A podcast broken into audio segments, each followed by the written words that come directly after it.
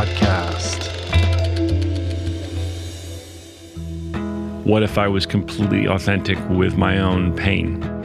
I stopped with all the bullshit and stopped with trying to be anything else other than let me write something that is very authentically myself. I sat down to write this film about grief and about loss, but also about how one stands back up. Uh, as a writer, this is what's gurgling inside of you. And when you sit down and stare at the blank cursor to see what's going to come out, this is what came out. We all face difficult experiences at some point in our lives loss, grief, disappointment. But what if we could transform our pain into something beautiful? What if we could use our creativity to process our emotions and in turn transmute them into something that speaks to others, serves as a communal salve, helps us better understand our own pain, and in turn illustrates that hope, help, and healing is possible.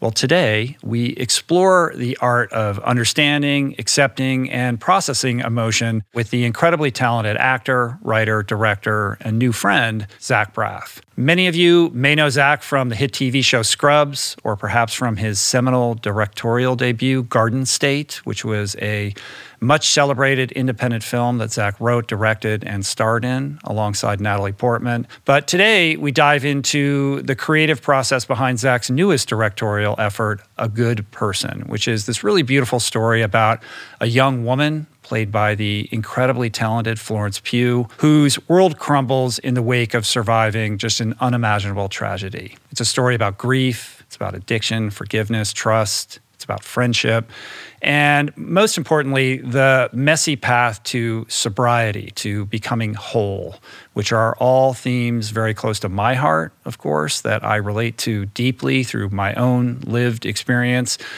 and which I think Zach renders with a very keen appreciation for the complexity and the nuance of this emotional landscape, as well as this just incredible degree of accuracy that's rarely portrayed in cinema. I got a couple more things I would very much like to mention before we dig into this one, but first. We're brought to you today by On. I am a total gearhead. I love researching the latest technology for the sports I enjoy. And I've learned that people often overlook apparel. But what you wear isn't just clothes, it is, without a doubt, technology. Technology that can make or break a performance. And I can tell you, after spending two full days meeting with the apparel wizards at On Labs in Zurich, that On is innovating in this space like no other with next gen premium fabrics, and just this heightened level of sophistication and precision and testing and development and intentionality previously unheard of that puts them just miles beyond the competition. I've been rocking On's high performance running apparel, including the long tees, the weather jackets, even the climate jacket, all super lightweight, tailor fit, built to move and just gorgeous to get you out and get it done in fleetfoot comfort no matter the weather. I'm super proud to be a brand partner with this impressive team. From increasing product sustainability to improved energy return and impact protection, truly Swiss innovation at its finest. To get you moving, On is offering an exclusive 10% discount. To redeem, head over to on.com slash richroll and use code RICHROLL10 at checkout. We're brought to you today by Recovery.com. I've been in recovery for a long time. It's not hyperbolic to say that I owe everything good in my life to sobriety. And it all began with treatment, an experience that I had that quite literally saved my life. And in the many years since, I've in turn helped many suffering addicts and their loved ones find treatment. And with that, I know all too well just how confusing and how overwhelming and how challenging it can be to find the right place and the right level of care, especially because, unfortunately, not all treatment resources adhere to ethical practices. It's a real problem, a problem I'm now happy and proud to share has been solved by the people at recovery.com who created an online support portal designed to guide, to support, and empower you to find the ideal level of care tailored to your personal needs. They've partnered with the best global behavioral health providers to cover the full spectrum of behavioral health disorders, including substance use disorders, depression, anxiety, eating disorders, gambling addictions, and more. Navigating their site is simple. Search by insurance coverage, location, treatment type, you name it. Plus, you can read reviews from former patients to help you decide. Whether you're a busy exec, a parent of a struggling teen, or battling addiction yourself, I feel you. I empathize with you. I really do. And they have treatment options for you. Life in recovery is wonderful, and recovery.com is your partner in starting that journey. When you or a loved one need help, go to recovery.com and take the first step towards recovery. To find the best treatment option for you or a loved one, again, go to recovery.com. I'm super proud to announce my next venture, Voicing Change Media. This beautiful consortium of thinkers, storytellers, artists, and visionaries, all committed to fostering meaningful exchanges and sharing thought provoking content. Voicing Change Media will feature shows like The Proof with Simon Hill, Soul Boom with Rainn Wilson, Mentor Buffet with Alexi Pappas, Feel Better Live More with Dr. Rangan Chatterjee, and The Conversation with Amanda de Cadenet. You can explore this network and all its offerings at voicingchange.media.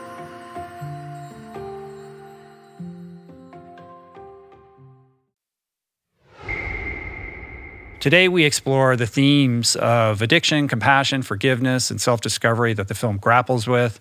In addition to discussing Zach's background and his personal relationship with creativity, his creative process, we talk about what happens when you create with authenticity, when you're able to find presence in pain, and what it means to take all of that and create meaning for yourself. We also discuss Zach's own personal journey in bringing this particular story to life and the impact that he hopes it will have on audiences. Zach is an artist in the truest sense of the word. I really love getting to know him through this conversation, and it's just a privilege to share his wisdom and experience with you today. Final note if you care about independent cinema like I do, if you enjoy mature, fair, great writing, great acting, and look, if you just want to be entertained because this movie is that, as well as quite funny at times, then please make a point of going to the theater this weekend and checking it out. A Good Person opens nationwide March 24th. How long it remains in the theaters is kind of up to you. So if you enjoy this conversation, and I think you will, let's uh, help Zach out a little bit and make this one a hit. And with that, here we go. This is me and Zach Braff. Do you run every single day? No, I've got like lower back issues right now. So yeah. I'm actually benched from running at the moment, doing all these weird exercises to try to alleviate my back pain, mm. but I might be looking at surgery, so I'm a little hampered. Brett Goldstein, you know that actor from Ted Lasso who plays uh, mm-hmm. Roy Kent? Uh huh. Do you watch that show? A little bit. Oh, Anyway. I'm like one of the few people that hasn't like gone deep on, ter- on Ted Lasso. That's why I'm, I'm invested because I. I know, I, I, know. But anyway, um, the famous biscuit episode. Yes, I have lower back issues too, and I saw him at a party, and he goes, "I want you to read this book. I'm someone who's had back surgery, and I'm going to send you a book. I want you to get this book." Uh-huh. He goes, "It's all in your mind." Yeah, have the Sarno book? book? Yeah, yeah, the and Sarno did book. Did you read it? I've got a great story about it, but finish your thought. But anyway, I'm like, I'm literally at this get together with a fucking back brace on. Mm-hmm and he hugs me and he feels it and he goes, I've had surgery. I've gone down the wormhole and you're going to roll your eyes at me, but you should read this book. And so I haven't read the book yet, but I ordered the book. Yeah. So it's by this guy. I believe it's Paul Sarno. And Sarno some, I can't remember the title, but it's something like Healing Back Pain. And the thesis of this book is essentially that not all back pain, but certain types of back pain are really the result of unhealed emotional trauma. Mm. And if you go into that and heal that, you will release whatever it is that's causing you that pain. I believe the hypothesis. It is a good hypothesis. I think there's truth in that. And that book has been recommended to me so many times by so many people over the years. And I consistently resisted it. I was like, Did you, you don't understand. You know, you don't understand. This is real. And I've got MRIs and like the whole thing. I've tried all these alternative modalities. And then I was at a birthday party maybe six months ago talking to a PT person and a breathwork person. And then up walks Tobey Maguire. and he's like, Are you talking about back pain? And then he tells his story of back pain and he refers this book, right? And I was like, okay, I've been referred this book a million times, but I've never been referred this book by like an A-list you know, actor. Literally like, Spider-Man. Is this, a, is this the voice of God? And I was like, all right, I'm going to get this book. And I downloaded it on Audible and I went on a long bike ride and I listened to the whole thing. And I was like, okay, it's in my mind. And then the next day I like went out and went running and kind of pushed myself a little bit more than I should have. And I thought, well, I'm not hurting myself because it's all in my mind, right? And then my back seized up and I was like in bed for two days. Oh, no. so. Well, that, that book might not be intended yeah. for like mega marathoners like you, but for people like me who can point to, yeah, I have had a lot of emotional trauma and I also have a horrible back and neck maybe it's something to look at. I don't know that the book's going to tell me how to fix it, right. but uh, I certainly have bouts of bad backs after a periods of depression or periods of trauma. So well, that's they, information, right? That's what? good information. Yeah, it's good data. I guess. Yeah. You should read the book. I'm gonna. It's it is. My, it is a good book. It's I, on my I kitchen like counter. Yeah. So now I'm recommending it to okay. you. you know, like I had a awkward experiment with it. Anyway, Sunday emergency pod, Sunday afternoon. We're here. Thank you for coming. Thank you and doing me. this. Thank you. It's an auspicious day. It is unusual for us to do a podcast on the weekend. On top of that, it's daylight savings today. It's also Oscar Sunday. Mm. I take it you're not going to the Oscars. I'm not going to the Oscars. I, am low key watching yeah. it with friends on a couch. Yeah. Have you been in the past? I've never been to the Oscars. I've been to after parties and stuff like that, but I've never had a film that was invited in any way. I've been mm. to the Globes and the Emmys, but never, never yeah. the, the, big dance. Yeah, but like you would be like I would imagine you would be invited, right? Like, are you somebody who's like, I'm not going unless I have a film there? Yeah, I, have never been invited. Yeah, um, I, have never, I've never had a film that was included. So you're really not invited unless you're either have a film that's there or you're someone's date. And mm. I got it right. Well, we're here instead. Yeah, the consolation is, prize, right? but we're here because you do have this wonderful new movie coming out. A good person. Thank you for letting me take a peek at it the other day, and uh, I'm excited for you, man. This is uh, this feels like a return to something that is so authentically you, mm. like the grown up Garden State Zach Braff, like exploring complicated emotions in a way that is a story version of how you're kind of processing, you know, things that you went through in your own life. Yeah. That's very true. I think I went back to what if I was completely authentic with my own pain? Mm-hmm. And that's something that Garden State very much was. And I had no idea that it would have the response it had, but I was 25 years old when I wrote it. And I was in a very depressed state, even though a lot of wonderful things were going on in my life. I just was quite lost. And that's kind of what bubbled up and what came out of me. And now, um, during the pandemic, circumstances were such that this is what came out of me. Mm-hmm. And um, so I, I think you're right. In both instances, I really I stopped with all the bullshit and stopped with trying to be anything else other than for better or for worse. Let me write something that is very authentically myself. Mm-hmm. The direct impetus was a series of losses that you experienced. Most mm. specifically, like you had your best friend who was like living in your guest house, right? Yeah. During COVID. Well, the first impetus for writing about tragedy and trauma was I lost my my sister had an aneurysm in 2016 and she actually survived, although in, in not a fully conscious state, in some tiny percentage of herself was alive for two more years. And my mom wow. and brother in particular were by her bedside almost every day because they lived up north. And I would go visit her, and she was not only a fraction of herself was there. And then she eventually uh, passed. And um, soon after, my father, who was 84, but I can't help but think that it kind of expedited his demise. He died of cancer after I went into the COVID, still grieving all of these things. And then my best friend was living in my guest house. He and his wife and their newborn baby were searching LA for a home. They found a home. They went back to New York to collect their things. And literally, like the first day of lockdown, they came back from New York and he had contracted COVID. And this was at the very beginning. Right. Early, early. Nobody knew what the hell, you know, it was the mayhem of the beginning of, I think, March of 2020. Right. He's 41 years old, very healthy, a Broadway star, um, trying to get his life going as a TV and film actor. And he was very sick, and they put him on a ventilator, and he never came off of it. So not only was I on the front lines of losing someone who was close to me to COVID, but his wife and baby were living in the guest house. Mm. You know, trying to digest this horrible thing, and it was so traumatic because we we didn't know if she had COVID or we didn't know you know, it was so. I mean, that was back when we're all like sort of spraying our groceries in the front lawn exactly, and all that kind of craziness. Exactly. Before, and so she, yeah, there's so- a lot of fear. She'd be sobbing yeah. in the in the pile on the ground, and we were like, "Can we hug her? Is it safe to hug her? She might have been exposed to it." So it was really, really horrific, and it was in that headspace during the lockdown that I sat down to write this film about grief and about loss, but also about how one stands back up mm-hmm. after such things. Mm-hmm. Well, for me, like I'm not like a film critic or somebody who has tons of filmmakers, you know, on the podcast.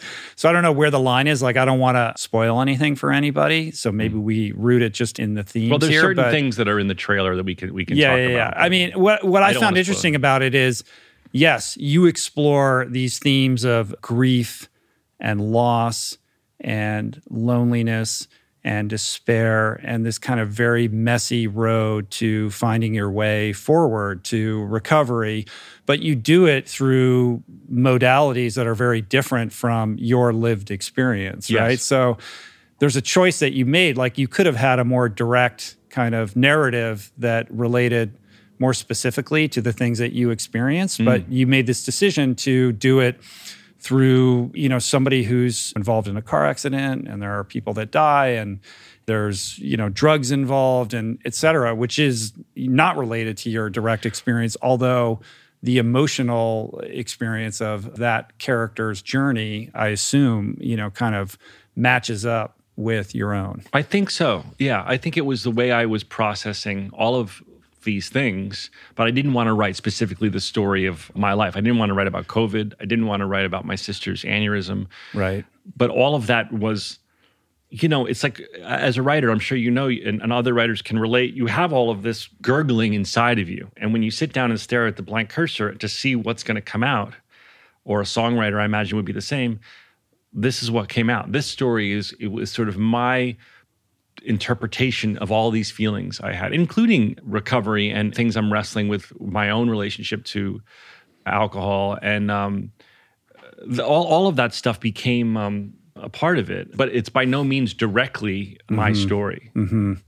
Yeah, it's interesting, like that, you know, as somebody who's been in recovery for a long time, like my kind of radar for false notes in movies and television that kind of grapple with addiction stories is pretty finely tuned, right? Yeah. And even we were talking, and you're like, it'll be interesting to get my feedback on that because usually people who tell a story in that subculture are people that have experience mm. participating in that, right? Which is not you, which you know led me to think, well, maybe you know he's going to get it wrong because so often it is like you know off note. But in watching the film, and this is the honest truth, like I was surprised that you were able to create such fidelity because that is typically you know something that only somebody who has direct experience with that world would be able to accomplish and i know you had you know experts or consultants or whatever helping you with that but that's a very hard thing to do and i think it's for me, the kind of cinema verite of it all, or the kind of honesty comes through in the messiness of it. Like, yeah. usually the story arc is somebody has a hard time, they're going through something, they hit bottom, they end up in the rooms of recovery, and then the movie ends, or like that's the end of the story.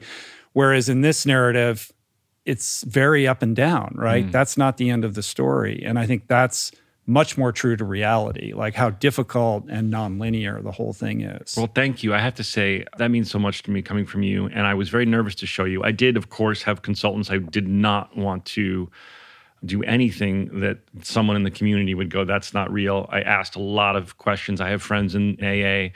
I had someone who's uh, sort of a recovery expert who was on set anytime we dealt with that stuff. But when I was showing you the film, I was like so nervous that not, not just, of course, uh, you know, it isn't hard to get the details of what an AA meeting is like or perhaps, but I really just wanted to honor that community. And in this film, it saves the character played by Florence Pugh's life and the character played by Morgan Freeman's life. So I wanted to honor the community. So when you had that reaction, I was relieved and happy. yeah yeah it's not an easy thing to accomplish of course you you have this incredible ace in the hand with Florence because she's just a genius Yeah. i mean her what she is able to do is so beyond like the abilities of mere mortals like Yeah. it, it really She's is not a of this gift world. That- like I- it's I- incredible She's not of this world. I really believe how does she do that And it's completely with her face or just with the most subtle thing the honesty and the pathos is unbelievable with her I'll make it one more step miraculous for you. She has never attended a single class in her entire life. She's never spoken to a acting coach. It is 1000% God-given natural talent. And I'm I'm not biased in saying she's one of the finest actors in the world. Everyone's lining up from Chris Nolan Right. to Denis Villeneuve to mm-hmm. Ari Aster to you name it. They're all in a line to try and work with her. And I wrote this for. You know, we we were it's no secret obviously we were partners and she was with me through this pandemic. We were in lockdown Yeah. together. She was she's an amazing chef and she was making amanda uh, pizzas in, in our little mini pizza oven and bringing them down to her. We were on the front lines of this experience together and we went through lockdown and and the death of our friend together. And so i wrote this with her in mind um, because i wanted to write something for her because she's brilliant Yeah, well, she knocks it out of the park, not surprisingly. And I, I really do think that she is the greatest of her generation. Yeah. You know, she is the heir apparent to Meryl Streep in so many ways. Like nobody can do what she can do. And It's so when you watch her, you're like, how is she doing this? and it's so exciting for the it's so You know? exciting i gotta say it's so exciting for the acting community because Yeah. we there's plenty of people that are f- very fine actors Mm-hmm. i think i'm a decent actor i can i think i do a good job but we actors whether it's me or or meryl streep are taking this woman aside and being like holy shit you are fucking incredible So what is that? Like, what is her process? it's god-given man there's there's nothing She just channels it. And She, I mean, it I'm not saying she doesn't do work. She, of course, she works on the character. She spoke with, um, in this film, her character has an opioid addiction, and she spoke and and met with a woman who recovered from a bad opioid addiction and, and talked about what withdrawal was like. What you know, she sort of interviewed her and talked Mm-hmm. about, please tell me anything and everything. She watched videos. She does her research. Don't get me wrong, but I don't know what to say other than it's just a natural ability that's out of this world. and you as the director like what is your interface with her in terms of like how you're you know directing her how you're nudging her to get the performance out of her that you want or need or do you just get out of the way I think with people like her and Morgan, you just don't get in the way. The way I think of it is, you know, we shoot everything out of order, as you know. Mm-hmm. And so an actor, a good actor, a great actor, is so focused in the moment in the scene, just like you and I are talking here right now. We are, our job is to ignore that there's cameras, ignore that there's lights, look at each other and be present. And the best instruction you can ever give a young actor is to genuinely listen. Because if I'm genuinely listening to you, Rich, I am so in the moment and present. My brain is listening to you. It's like a meditation. Mm-hmm. I'm not thinking of the moving camera. I'm not thinking of the guy whispering in his walkie talkie. I'm with you. And so, there in that moment, my job as the director is to look at the macro of the whole film.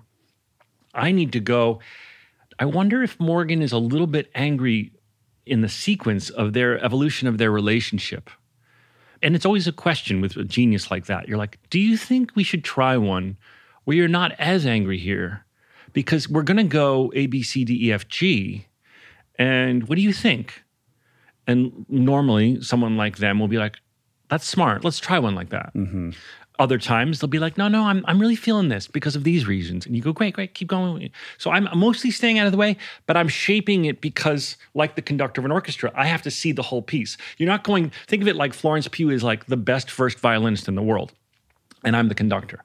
I can't play violin like that, but I do know that at certain moments she needs to be a little quieter so I can hear the oboe. Right. Do you know what I mean? Yeah, yeah. And that's what my job is Right. as a filmmaker working with actors of that uh, level. Yeah, having that global awareness Global of where this puzzle piece fits in the broader picture of the movie and Yeah. making sure that it's simpatico in the flow. and keeping the, story tone and to keeping the tone cohesive that's Yeah. really important because a movie like this which i should say off the bat because we've only talked about the heavy stuff also has a lot of humor in it Uh-huh. so the director is also really in control of the tone what movie are we all making we have to make Mm-hmm. sure we're making the same movie so there's other moments where you can go that's a bit too broad a humorous moment for this movie or Mm-hmm. sometimes you try them and then go in the edit i got to see that might that might not fit in this film when, when i start to really sh- strip away all the pieces of clay and find out what this movie is that might be too broad this might be too maudlin you know so you're you're kind of you're the one in charge of the tone of the thing Yeah.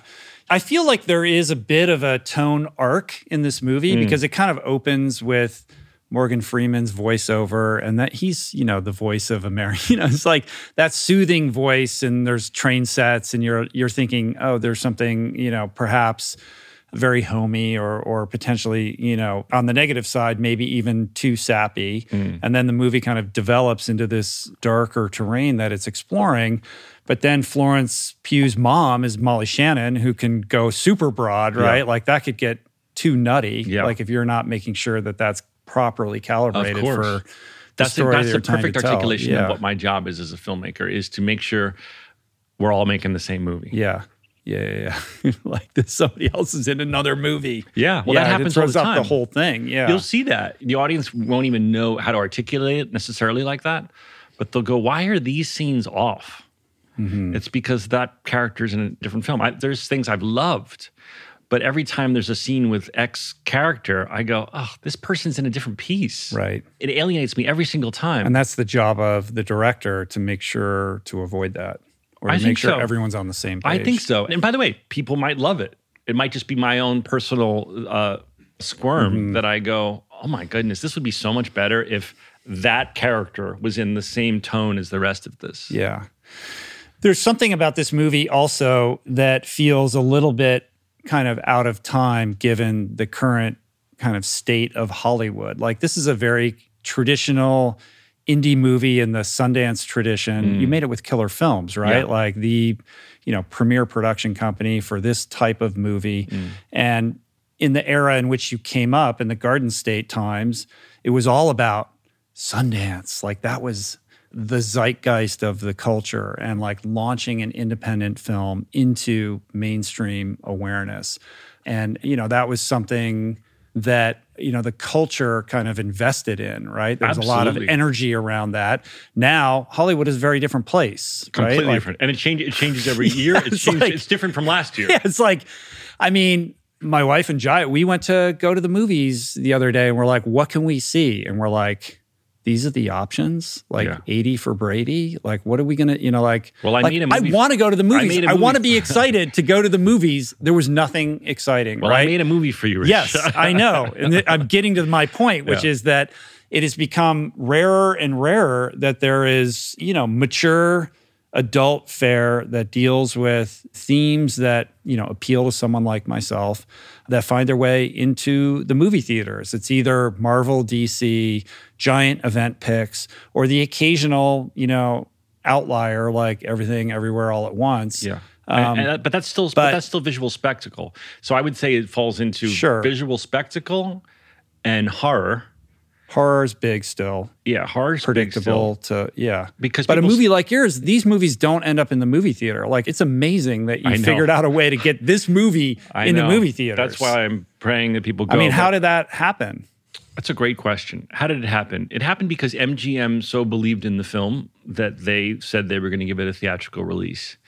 Now, mind you, this film was we shot in the fall of 2021. It was ready to come out end of 2022, mm-hmm. but Florence had two other high-profile films, and it was a bit crowded of a marketplace. So MGM held it until this spring, March 24th. So in the meantime, I was the company was purchased by Amazon. right And so in my head, I'm terrified. I'm they're going going to just put it right Did I it's lose going to go my- right to prime You know, if I say to other filmmakers I have a theatrical release, they're like, "What?"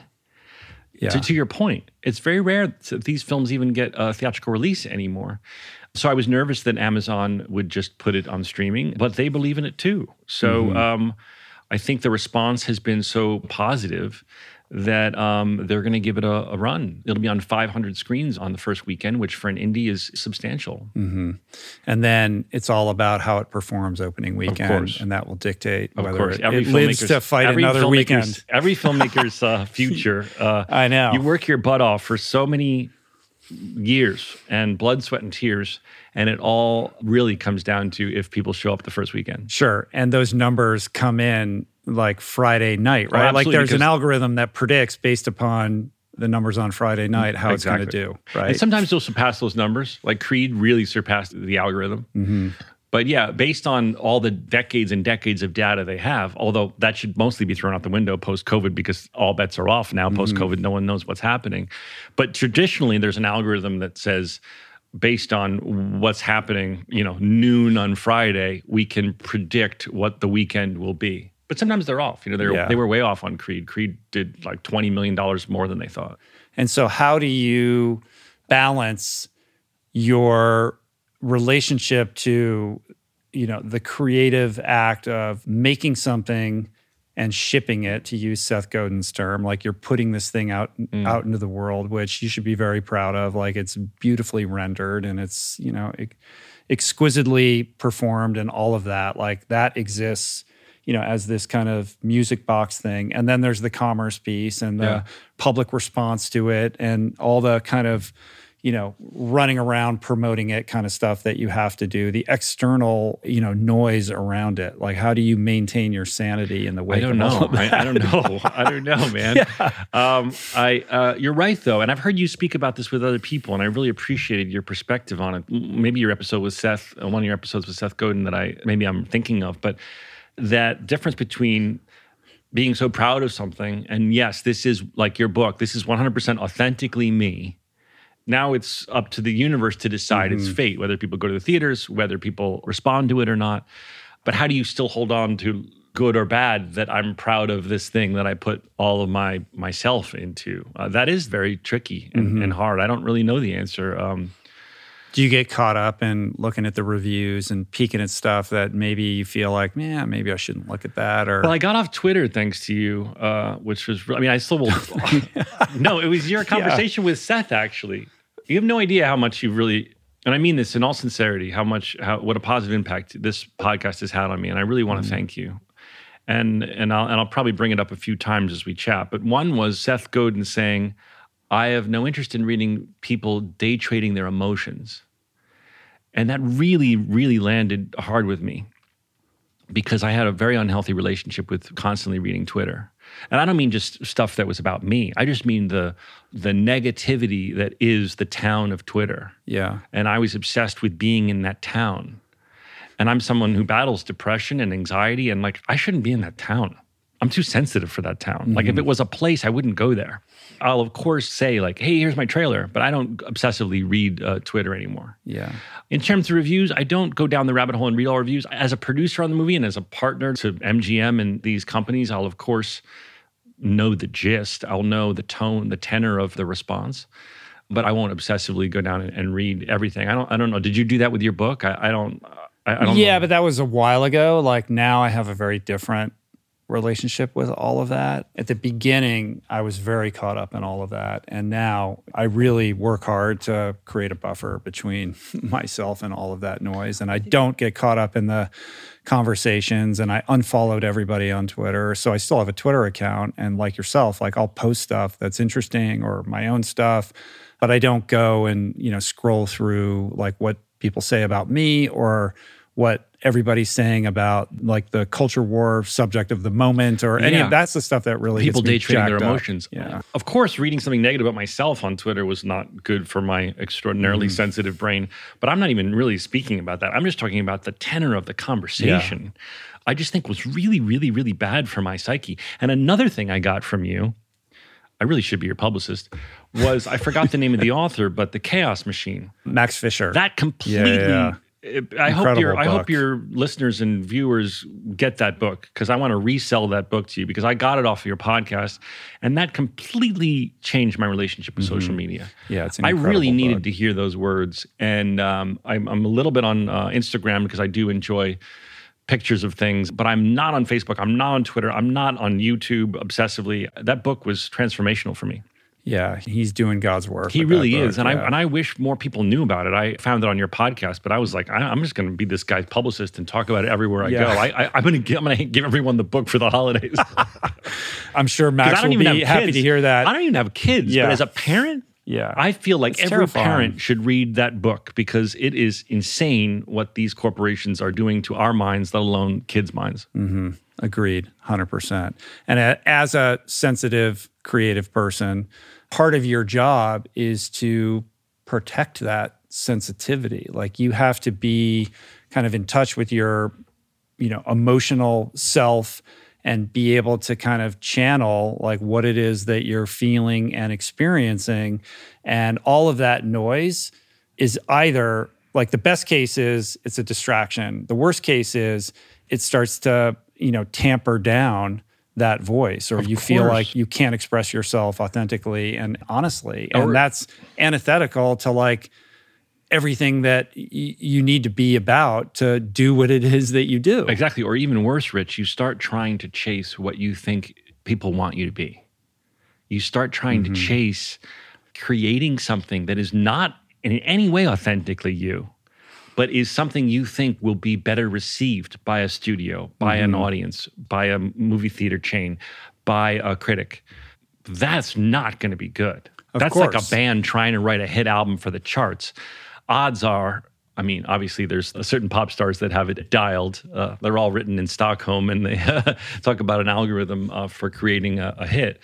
But um, if you're trying to do something uh, that is personal, like your book or like my films, trying to to mold them into something that that is not you, that is not honest, that is not authentic, is going to be a piece of shit because it's it's just a, a mess of something that it's like something AI created that doesn't make any sense. Yeah, because you're so afraid of the cackle of the Twitter community that you're watering down your voice to make it non-offensive or to make sure that you're adhering to a certain set of talking points Right. that you know will be approved of by you know the community you know the online community. But that's impossible. that- That's not it's, something- it's terrible that's- it's like the worst but it's also it's not it's not something you could ever succeed in doing is pleasing everybody. Right. I think that's another golden thing I got from you was that I read tribes and uh, talking about like find your people and speak to them.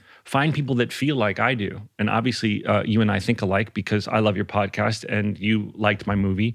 So find people of like minds who appreciate what you have to say and make something for them. Yeah. Don't try and I'm I'm not trying to make a film for everyone. You couldn't I couldn't um I don't wouldn't know how.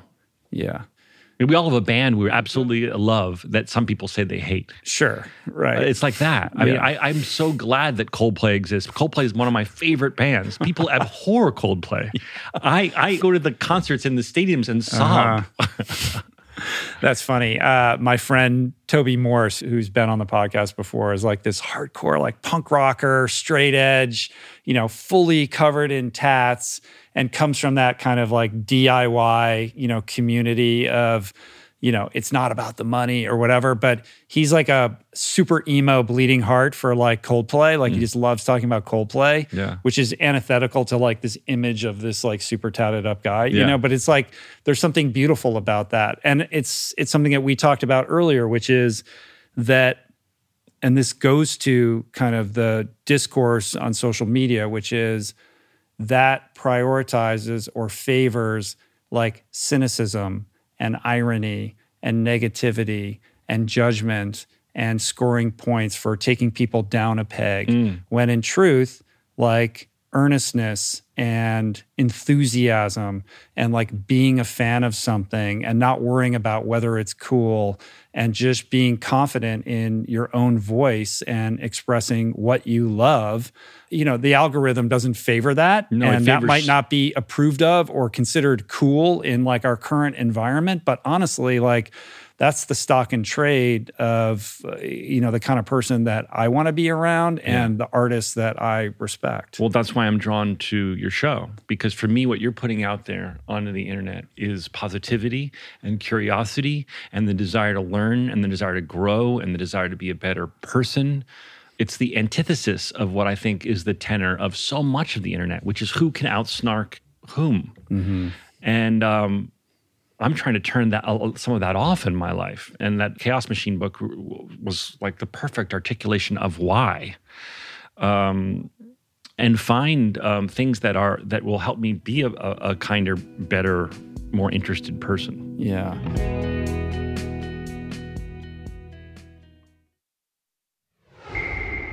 So I take it on some level that the process of like writing this movie provided some kind of therapeutic outlet for the confusing, you know, emotions that you were experiencing, the grief of, you know, your friend and your sister and your dad and all of that and COVID and and all of that. But, you know, what is the connection between like your own mental health journey and the kind of creative outlet of like writing and directing stories that help you kind of make sense of these things? Um I battled depression and anxiety my whole life, and I had OCD pretty bad as a child.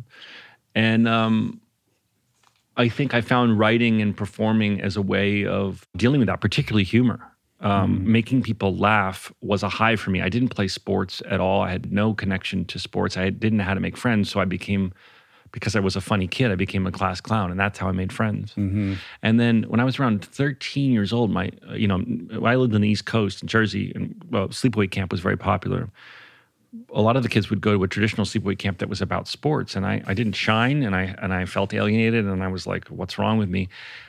I loved performing, and my fa- my parents found this theater camp for me that was called Stage Door Manor, and I went there, and it was like epiphanous. It was utopia. It was a uh, it was a place where everyone was a performer and everyone was like me. And I didn't know that there were other kids, that many kids out there like me. Mm-hmm. So, just from an early age, the way I would manage anxiety and depression was creating art, whether it was as a performer or as a writer. Um, I have a very early memory of of being in fifth grade, and and the teacher said, "Who's gonna?" We had to write an essay, and who's gonna get up in front of the class and, and read their essay? And I did, and I had written other kids in the class into the essay and made a very funny essay, but the, the protagonists were kids in the class. And I got up there and they were belly laughing as I read it. And I remember clocking the teacher in the back of the classroom holding her stomach and laughing. Uh-huh. And I thought, this is probably the highest high I've had in my life so far. yeah. Yeah, so like lights a, on. Is there any chance this is a career? When's career day? Yeah. So that's a long-winded way of saying that's why I became a writer and a filmmaker was a way of trying to find shared um, community with these feelings that I have. Mm-hmm. And to answer your, your other question about uh, is is it cathartic? It's most cathartic when I finally watch it with an audience and I see their reaction, when they laugh at the right moment, when they swipe a tear at the right moment, when their pin drops silent at the right moment. That's when I feel like oh, I'm not alone in these emotions. Yeah, it's an antidote to loneliness. Yeah, like you're, you're, these emotions that I'm feeling are are collective. Absolutely. Yeah, absolutely. That's the best. Yeah, that's beautiful. That's, that's, better said than I could have said it. It's an antidote to loneliness. Yeah. Um, so you went to you went to like a public high school in New yeah, Jersey, yeah. but then you had this summer camp. Your dad was like a gregarious, charismatic guy, yeah, right? He was a trial theater, and that was he was a trial attorney, and he, actually the original thing was he was a trial attorney who loved theater. So he would we we we we, we were forty five minutes from the city in, in Jersey, from uh-huh. Manhattan. So we would go see. Would and he was a lawyer, so he could afford I was very lucky he could afford to bring us to the theater, and I loved musicals as a kid, and he loved them. And then he got into community theater. You know, he would be the star of the local play because he was so charming and and, and a very good actor. I mean, he could have been an actor. And that's kind of was you know another reason I got my. That's how I ended up at theater camp was because he was wetting my palate with with the local theater and with Broadway, and um, you know that's how it all began and that was kind of a the theater camp that you went to was like a legit yeah it's the like real primo theater camp right yeah who came know, out like some other names came out of it? well that, natalie right? portman and robert downey jr and uh, just a few just a, just no, a there, couple there's lots uh, yeah. josh charles uh, uh-huh. mandy moore there, there are right. some big big names and by the way a ton that are working actors who aren't famous yeah a ton of yeah, theater yeah. and and people you see all the time but you might not know their name i mean you know if you were a young kid and you wanted to pursue this, this is where you went. This Uh-huh. wasn't. This isn't just as my father said, uh, kind of with a little bit of a laugh. He said, "I guess you don't need to bring a mitt." Yeah. right. But these are your people. Like you realize early on, immediately, like, oh, this is my lane. This is my community. I relate to these people. Um, I can be, you know, I can like sort of stand out here and like be myself, and I don't have to wear the mask that I feel like I have to wear when I and I go would to high sob school. when it was time Yeah. Uh-huh. to leave. I really, I was, I really, I really can't express to you how much it felt like going to a utopia for six weeks and then being pulled out to go back to what I dreaded. Uh-huh.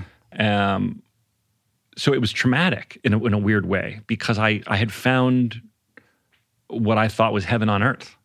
But there's something really amazing, rare, and beautiful about discovering at an early age like what it is that you want to Yeah. do. Like that that is something that you know is not it's not a normal experience. Like most people I feel like you know the pressure that's on you know the the typical 18 year old when they head off to college or whatever they're supposed to you know know what they want to do with their life like most people don't like that rare occasion where you're like, oh, this is the thing that I'm going to Yeah. be doing. You know, it's like there's something amazing about that. I feel very lucky about that. And I know that people struggle for, you know, for years to find out what their calling is. I, I do feel very lucky that I knew it at such a young age. Yeah. I think I'm starting to figure it out. I think you've got a couple things you're really me- good at, man. I, it was at least, I don't know, mid 40s before I figured it out. But anyway, um, and I think people, you know, they know you from Scrubs, they know you from Garden State, they'll know you even more from this movie, and and and you've done, you know, lots of things over the years, but you kind of like, you know, hit it hard early on, Yeah. like your early years. Like I feel like that's kind of an underreported aspect of your career, like yeah, I had beginner's getting luck. cast in like a Woody Allen movie when Yeah. you were like 18 and then also the public like Yeah. you know you being you doing Shakespeare at the public when Yeah. you were how old were you then So my very first part, I got 14, was a pilot for CBS that didn't get picked up. Um, and then I kind of... Uh-huh. that was the Bruce Paltrow yeah, Gwyneth Bruce Paltrow, Paltrow, created um, St. Elsewhere, um, and it was Gwyneth's father, and it was her first part too. Um, she was a stunning seventeen-year-old, and I was sort of a nerdy fourteen-year-old, and she played the beautiful cheerleader, and I played the nerdy freshman. It was about a public school. Same year, 902, Beverly Hills 90210 came out. It was Bruce Paltrow's sort of gritty answer to right 90210. this is going to be the dark side Right. By the way, the show couldn't even get picked up today, Right. and this was this is when I was 14 years old. It was really gritty. It Uh-huh. was bold as hell. Maybe on streaming, I don't know, but um, it didn't go anywhere. Um, it was too R-rated for for CBS, certainly. And then my, you know, I auditioned. I auditioned for lots of things, and then it wasn't until I was 18. I had gotten into Northwestern to go to film school, and right before I was about to go, I got cast in Manhattan Murder Mystery, Woody Allen's film with Diane Keaton. My first scene in a movie is I'm only in one scene in the movie, but my scene partners are Woody Allen, Diane Keaton, and Anjelica Huston. it's insane And I'm 18 years old, and I'm and, playing. and you were kind of raised on Woody Allen yeah, I mean and now now it's it's it's uh, it's, uh, it's Right. frowned can- upon to talk about Woody Allen, Yeah, but, but. I do have to say Yeah. the, the truth, which is um, without glorifying Woody Allen, the truth is that I was raised on Woody Allen. He was my father's favorite. Um, you know, he was speaking to to my parents. They loved it. He was their target demo, and so all of those films were very influential in my in my life. And then there I was playing. You know, Annie Hall was their favorite movie, and there I was playing Diane Keaton and Woody Allen's son. It was it was a really surreal moment. And then I was sort of thought like, well, do I, you know, this is a big thing. Do I Right. stay with this and and not go off to Northwestern and study film? And um, but then I I, ch- I chose that. I said I want to go. I want to really learn how to make movies, I, and so that's what I did. That took a lot of courage, I think. I think most people probably would have thought, hey, I'm on my way. Like, Yeah. why should I get off this train? I might not be able to get back on. In New York at the time, and we're talking about '93, being an 18 year old who had just landed the part of Woody Allen and Diane Keaton's son, uh, that was a huge Yeah. moment. Right. And, and I did not. Because I did being not ride that. cast in a Woody Allen movie at that time, you're sort of being anointed. Yes, you you're anointed, and then I I didn't I didn't I didn't I didn't ride that wave at all. I just disappeared. Right. Um, and then I came back um, after Northwestern, And I had a wonderful Shakespeare teacher. Um, I, I, was in film school, but I talked my way into an acting class. They, Northwestern at the time separated the, the two schools. But I talked my way into an acting class, and I had a wonderful uh, acting teacher. And one of the things he really introduced me to and explained to me and gave me the distinctions for was Shakespeare. And I understood it for the first time in my life through this incredible professor named David Downs.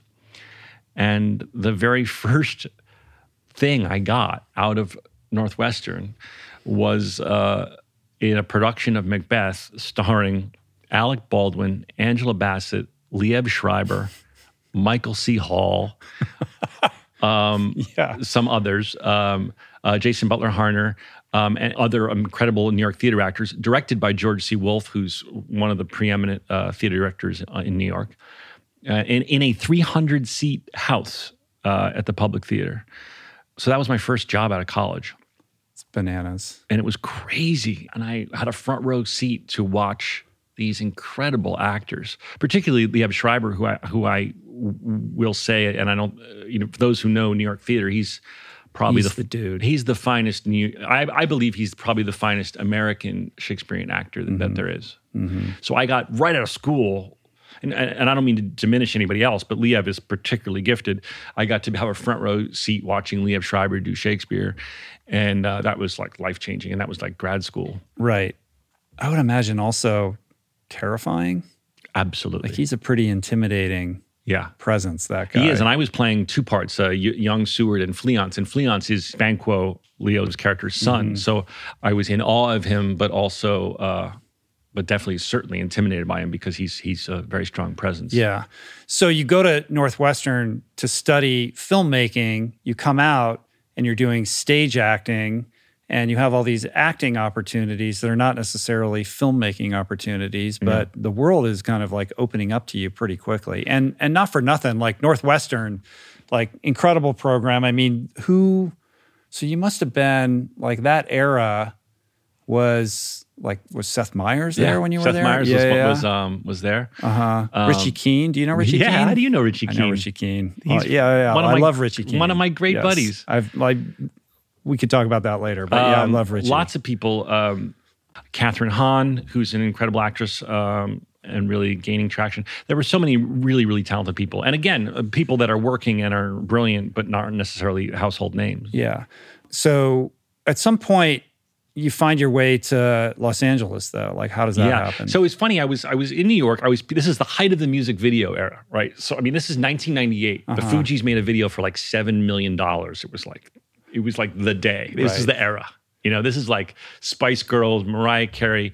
This was like the apex of the music video time people were spending a fortune. I was PAing on those because I didn't want to take features as a PA because that would lock me up and not uh, let me be free to audition. Mm-hmm. So a PA uh, on a commercial was kind of the perfect, or, or, or a music video was the perfect job for me because I could do three, four days, make a little bit of money, and then be free to go on auditions. Right. So that was kind of my system. Then I finally got an indie called You Can Count on Me. That went to Sundance. That was like a big break. And then I got another one called The Broken Hearts Club, which was Greg Berlanti's very first uh, film. Mm-hmm. And then that went to Sundance. So I went to Sundance two years in a row. So I was kind of starting to get momentum. With Timothy Olyphant, yeah. right? Yeah. Timothy Olyphant, uh, Billy Porter, uh, Dean Cain, um, uh, all sorts of wonderful actors. And then I, I, was waiting, but I came out here. I had no money. I followed a girl out. I used the. I, I was dating a, a, a, young woman, and I, I sort of used that as a, um, as the as the impetus. But the truth was, I knew this was back in the day where if you were auditioning in New York, they were FedExing a VHS tape right. to LA. That's how yeah, you were yeah. trying to compete. Yeah. Now, if you're the director of a movie, Rich, and I come in here to audition, we're going to shoot the shit a little bit. We're going to get to know each other. We're going to have a little bit of a bond, and then I'm going to launch into my audition, and then you're going to be able to say, "I like that. Can you try it?" Bring it down a little bit and give me some notes and then we're going to go again now that's how the actors in la were auditioning then you'd go home and you'd have a stack of 40 VHS tapes that have been sent from all over the country. You're going to barely watch them. You're going to fast forward them. So I knew that if I was going to seriously compete, I had to come out to LA. So I did. Um, my parents loaned me $5,000 to buy a car. I bought a Nissan uh, 240 SX uh-huh. manual. Um, and uh, I got a job at a French Vietnamese restaurant, which was um, uh, called Le Colonial. It's it's no longer there, but it was uh, it was in Beverly Hills at the corner of uh, I know it well. Beverly and Robertson. Yes. That place had a moment. Oh, did it? I That was, was the spot. I was there. So you were a waiter there. I was a waiter there. It's now a Leica store, which is bizarre Uh-huh. yeah, it's because the I- store. But 2000 that's to that's like yeah. 2002, like that around two. It eventually that- closed down because it was meant to be a restaurant, but it became such a hot spot. it was it was an it was basically a nightclub. the, that the neighborhood said, Yeah. "This is not what we give a permit for." and it was also I don't know if you know this part. Well, you work there, but it was kind of it became like a like a sober hangout at night. Um, it was a, there was one night was it like Monday night was the night, and like we would all go and hang out at Le Colonial. yeah, I knew that. like at We served 2000. I threw yeah. a party there. We served a lot of coffee that Yeah, year. I know. yeah. Anyway, was I remember so that. I'm like gonna it was cool. Like that was the scene. There was a I'm scene. going to blow your mind there. right now. You ready? Yeah. So I had to wear a tunic, and um, the opening sequence of Garden State, where my character is working at a French Vietnamese restaurant, is all inspired by my experience working at Le Colonial. Yeah, I think I knew that. yeah, yeah, yeah, it's wow. true. I yeah, no, no, now that I, yeah, no, it's yeah, that's right, that's right. Yeah, that's wild, man. That's wild. So so um, things had stalled a bit, and I and I was a waiter, and I was I was happy to be making um, money as a waiter, but I was not having any traction. All the traction I had had in New York was gone, and I was just I couldn't get arrested here, and um, I started to get really insecure about it. Maybe I came out here too fast. Maybe I I should go back to New York where I had momentum. I was doubting everything. And my agent said, You're panicking. Don't panic. Go through one more pilot season. This is back in the day when auditioning for pilots was actually uh, the beginning of the year. It was like January to April was pilot season. And I did. And my first audition um, of that pilot season was for Scrubs. it's amazing.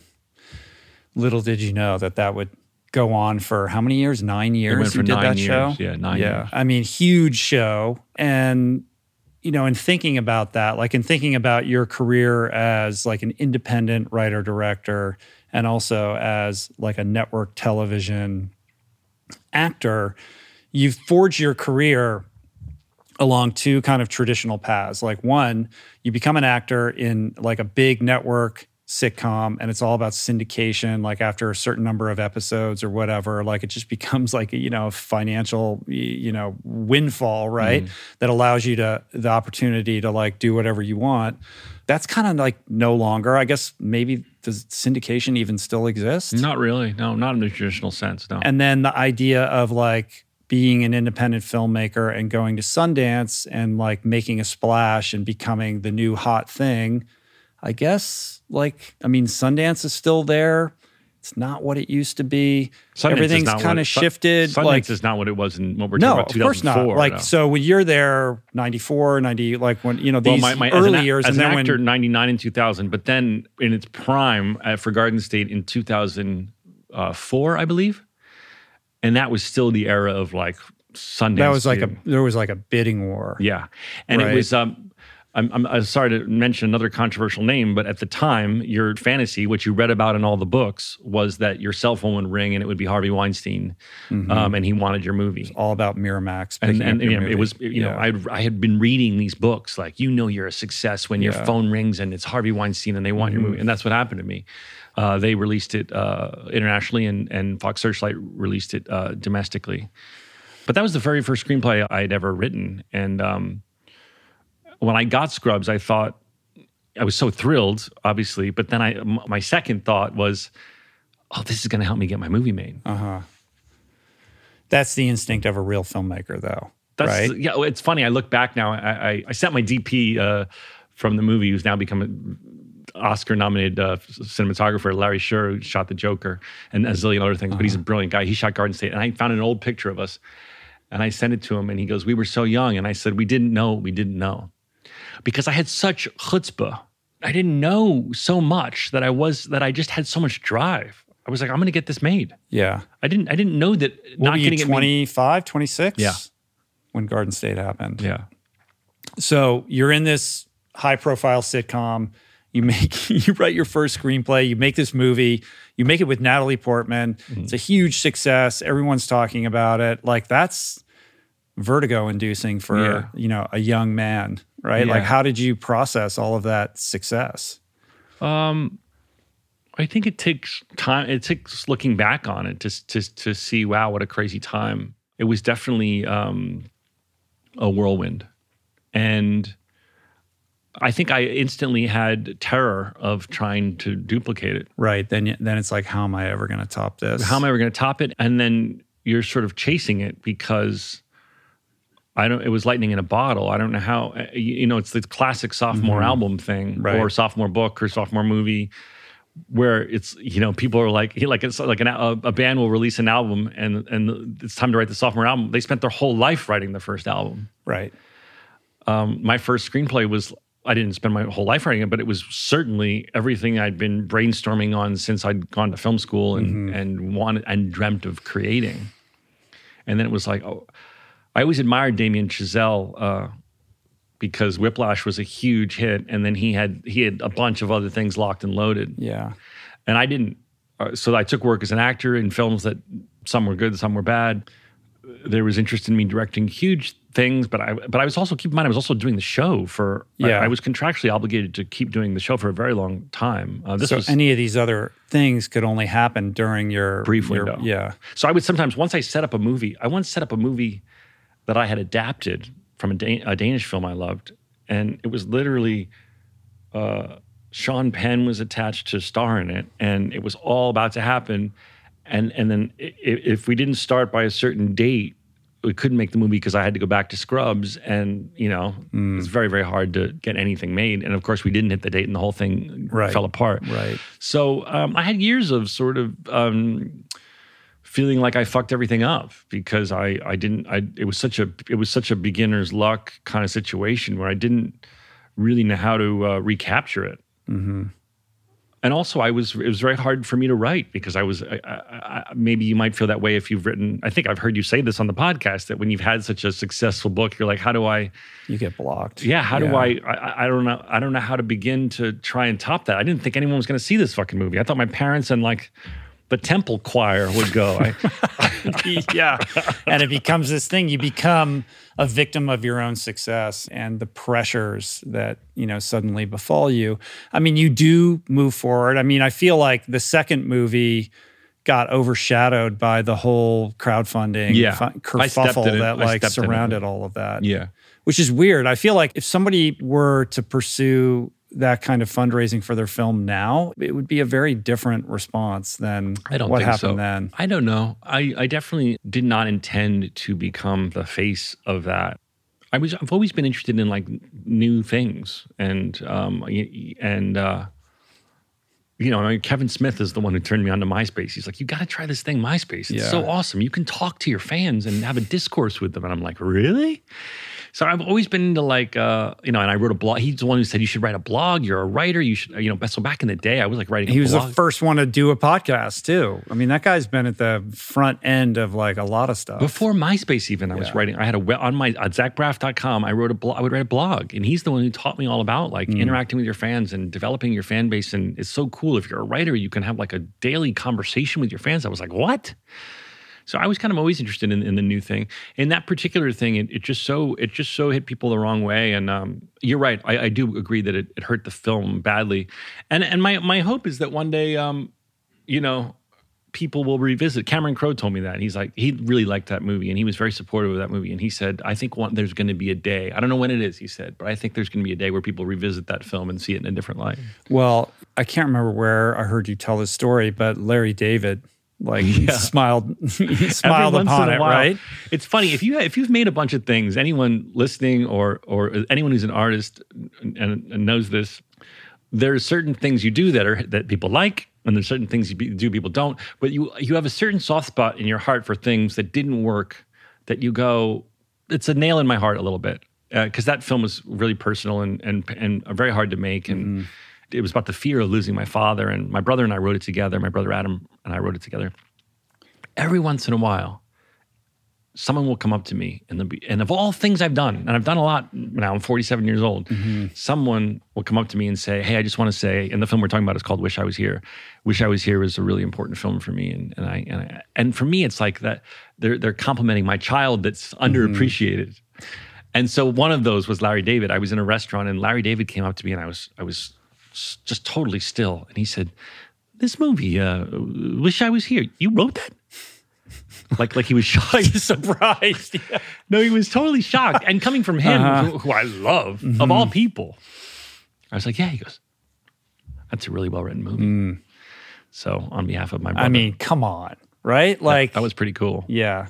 It- So I'm hoping I'm hoping one day people see it. You know, it's that it's I still have hope for it. it's that Seth Godin thing, though. Like you said earlier, like what you put out in the world shouldn't be for everybody, and you know, to the extent that it connects with a certain kind of person, like that's why you're doing it. Isn't that what? Godin said? He's like, I'm not making Coke. I'm not making Pepsi. I'm not making Doritos. He said something like that. Like, Mm-hmm. like I'm trying to, I'm trying to make something that is, uh, is, is certainly mo- most certainly not for everyone. But when you find the people, whether it's you or Mm-hmm. Larry David or the people that are are my fans, um, I'm hopefully making something they can relate to.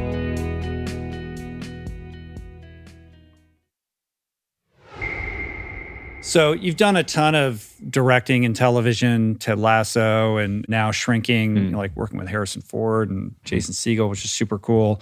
But it's been a number of years since you wrote and directed your own film, right? yeah. So like why did that take so long? And and then kind of maybe second to that, like what is the creative process? Is it just you know, you finally realize like you have a story to tell and then there's a mad rush and you get it done? Or like what does that look like for you? I battled it a lot. I mean, I, I liked your conversation about the war of art and getting your ass in the chair and staring at the at the the blinking cursor. You just have to sit there. It's so easy now to procrastinate, and um, I think the pandemic in this case really made me run out of excuses. Um, not only was all of this, you know what it feels like when you when you have something to say. It's kind of gurgling up. It's kind of like it's kind of like when you have to puke, for lack of a better analogy. You you just it's it's there, and you know you you know you have to sit at the keyboard if you can just get your butt in the chair to do it. And I th- I felt that during the pandemic. I felt like I had something to say, and I didn't know if it was going to be good. Um, I knew I wanted to write it for Florence because I I wanted I was in awe of of her talent, and um, and so I just sat down during the pandemic, and it, it, it some of it came fast and and and easy, and some of it didn't. But that's what it is. It's showing up. It's the war of art story. It's Yeah. putting your butt in the chair. I can procrastinate like anybody, I, and I look back and um, at, at years of, of procrastinating. I directed a big studio comedy called Going in Style, which was fun. You know, it was fun to have a budget, and it was fun to direct. You know, Michael Caine and, and Morgan Freeman and Alan Arkin, but and it was awesome. I would I would I would do a big fun studio comedy again. It's just it wasn't um, it certainly wasn't me. It wasn't uh, authentically uh, s- something from my brain and my Yeah. heart. So it's uh, it's- commerce and art. I find it very hard. Those two things, right? I, I don't want to Yeah. say I find it hard because that feels like it's justifying it and speaking into into existence, and, and words have power. So I just want to let me just say that I have in the past done everything I possibly can to procrastinate, and I aspire going forward to be more disciplined with putting my butt in the chair. Right. So when you get the call, like, hey, we'd love for you to come down and direct this episode of Ted Lasso or this episode of Shrinking, you can arrive on set and you get to work with like these amazing actors and bring your lens, your specific, unique creativity to that process mm. and, and kind of nudge it in the direction of your sensibility a Yeah. little bit. But these are big machines Yeah. but they pay well and it's great and you're like look at my career i'm doing good but ultimately in the way that like this podcast is a distraction from me writing another book those things are distractions from you being the writer director who creates your own movies from Well, I wouldn't use Lasso and, and Shrinking as examples because, first of all, they're very short commitments relative. Uh, you know, it's basically Uh-huh. a six day shoot and a two week prep for a half hour episode of television. right but that's three weeks of like i don't really have to sit down and write No, but Because it's very I'm doing chal- this other I thing. do find it very fulfilling. I, I don't want to. I'm not going to just be Yeah. a director for hire. First of all, in the case of Lasso, I was. It was. It was episode two, the episode about the biscuits. It was. It was a really amazing opportunity to help set the whole tone of the show. Hmm. So I was really honored that I got that slot because it was episode two of Ted Lasso. Kind of introduces the audience to like, Yeah. oh, this is also going to break your heart. This show. And then my episode of Shrinking, which just aired, um, was also sort of a seminal episode of, of season one. Um, so for me, it, I, I, really love doing it. I think that those can coexist. It's really what I'm talking about is, you know, uh, being on the internet, uh, uh taking up 10 hobbies, uh, yeah. doing things that are anything to distract from what I feel like I should be doing, which is writing films. And also, keep in mind, when you write a film, it's then a huge process to try and get it made. Then you shoot it and you cut it. Then you have to wait. In this case, I waited so long for it to finally come out, and it's finally coming out um, March 24th. Right, because you finished this thing, yeah, as you mentioned, yeah. like a year and a half ago or something like yeah, that. Yeah. So this, by my point is, there's a yeah. lot of downtime. That a yes, my first priority, I believe, mm-hmm. um, if I'm if I'm being true to myself, should be writing. But in terms of, I don't want to go direct TV I don't believe in, but in terms of directing things that are my taste and that I love, I, I enjoy doing that. Yeah, yeah, yeah. So it it, it is creatively nourishing. Yeah, absolutely. Yeah, yeah, I mean, yeah. I'm, I'm, cool. I'm, getting to make Harrison Ford, uh, helping him be his hilarious self. And, it's crazy. I've only watched the first episode of Shrinking, oh, so really, you're you epi- you're like episode eight or something like that. I'm that episode eight, right? but it's really I, I got to uh, tell you, I know I'm biased, but I'm, I'm only a little biased because all I did was direct episode eight. I, I, have no connection to the show other than that, mm-hmm. and the show is wonderful, and I think you'll really like it, Rich because it's, it's, it overlaps with a lot of things that I think you're interested in. Yeah, yeah, yeah.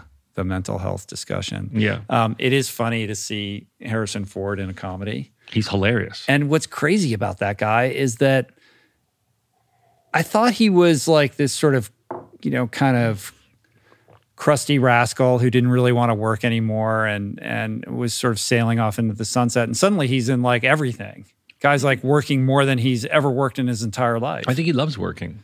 I think he loves flying and he loves working. he loves he loves flying but uh, got to keep him out of that plane and, and, and no one's going to keep know, him crashing onto golf courses. Well, in his defense, you, that's a glass half full, glass half empty conversation. I would say he lost an engine in a plane and successfully landed on a golf course. Yeah, I have a friend who's an. Are you're a pilot, yeah, right? So I have a friend, a good friend who's a pilot, and he was flying over the desert just a couple weeks ago and had an engine failure and had yeah. to land on a. I, this is something that happens yeah. when you People make those jokes planes, about right? Harrison Ford flying, and I'm like, the guy landed a plane on a golf course.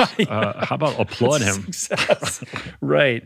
Um, but you must have like those moments of is this real like you know yeah. harrison it's, it's crazy right yeah especially when he says my name uh, uh, that one's really trippy yeah.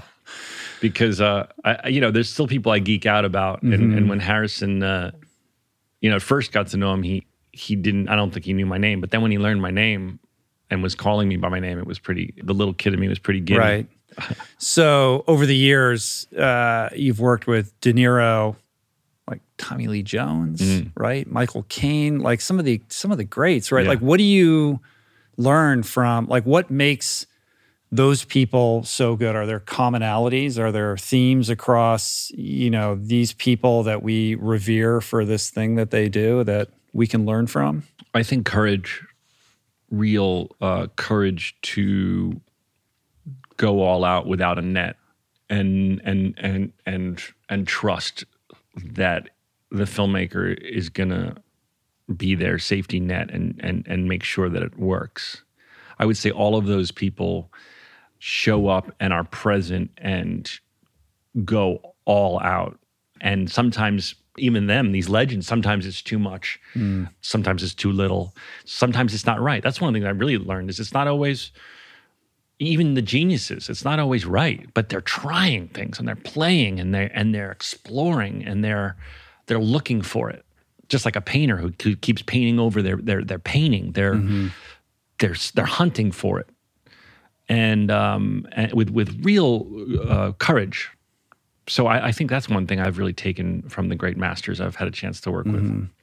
And as the director, your job is just to kind of like calibrate those choices and kind of get them in the line in in the in the kind of lane of the tone of the film. Absolutely, right? and like, it depends on the actors. Some will. I've worked with some. I won't say specific names, but I worked with one legend who'd do one take like right in the zone where I wanted it, and then he'd do one minuscule, and then he'd do one huge, and you were like, "What the fuck is that?" yeah, he's giving you choices. But he's but he's not only giving me choices, but he's kind of playing himself and try. I mean, playing with it himself to try and figure out what's right. Mm-hmm.